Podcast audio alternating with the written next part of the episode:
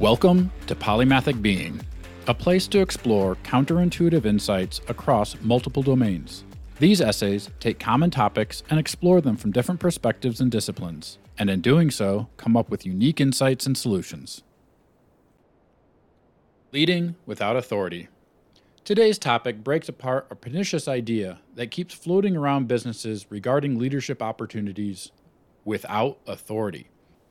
We investigate what this means, whether it can actually happen, and propose some insights for success. Over my career, I'd often be placed in situations where I was leading a project and told, This is a great chance to demonstrate leading without authority. It's made to sound like a noble challenge when issued, and has claims of special prowess when applied to someone's actions. It really boils down to a fundamental lack of understanding of authority. The Oxford Dictionary definition starts with the power or right to give orders, make decisions, and enforce obedience. I think this is where most people stop in their definition, specifically when they encounter enforcing obedience. The problem is that the rest of the definition is often ignored. This omits terms such as delegation from one to another, permission, sanction, the power to influence others due to manner or knowledge, confidence from personal experience, a subject matter expert, etc. These terms are what support the power or right listed first in the definition. These terms are where authority derives from and how a person gains authority. People often point to the military as the ultimate and codified authority. Having served as an Army officer, I can testify that authority is derived from relationships with soldiers through leadership above anything that the authority of hierarchy can provide. The hierarchy exists to define the structure of expected leadership capability, rank, reporting structure, and information flows. In a combat situation, if a poor leader loses the authority granted by the soldiers and leans on the authority of the hierarchy, it will never provide enough support to execute the mission, nor will the hierarchy typically ignore the lack of leadership.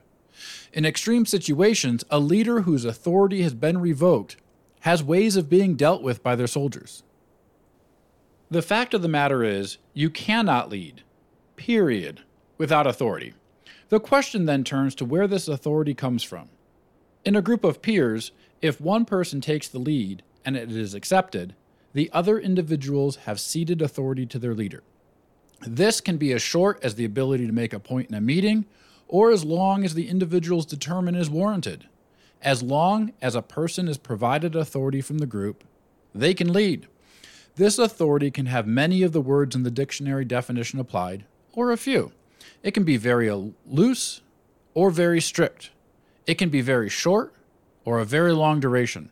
Bottom line, people don't get authority from anything else than other people. Teams become dysfunctional through poor leadership not a lack of available authority, since all authority over the team is derived by the individuals. If a person responds to your request, suggestion, or question, they have ceded a level of authority to you. The duration may be short, the level may be low, but the authority is granted. Certain social constructs, organizational designs, assignments, they all provide expectations of how much authority the individuals are expected to grant but in the absence of slavery, even that authority is granted from the individual. The next time someone tells you to lead without authority, you may question whether they are willing to provide full support or commitment to the effort. The next time someone tells you about an experience where they led without authority, you may question their understanding of the dynamics of leadership or whether they recognize from where their success and authority actually derive.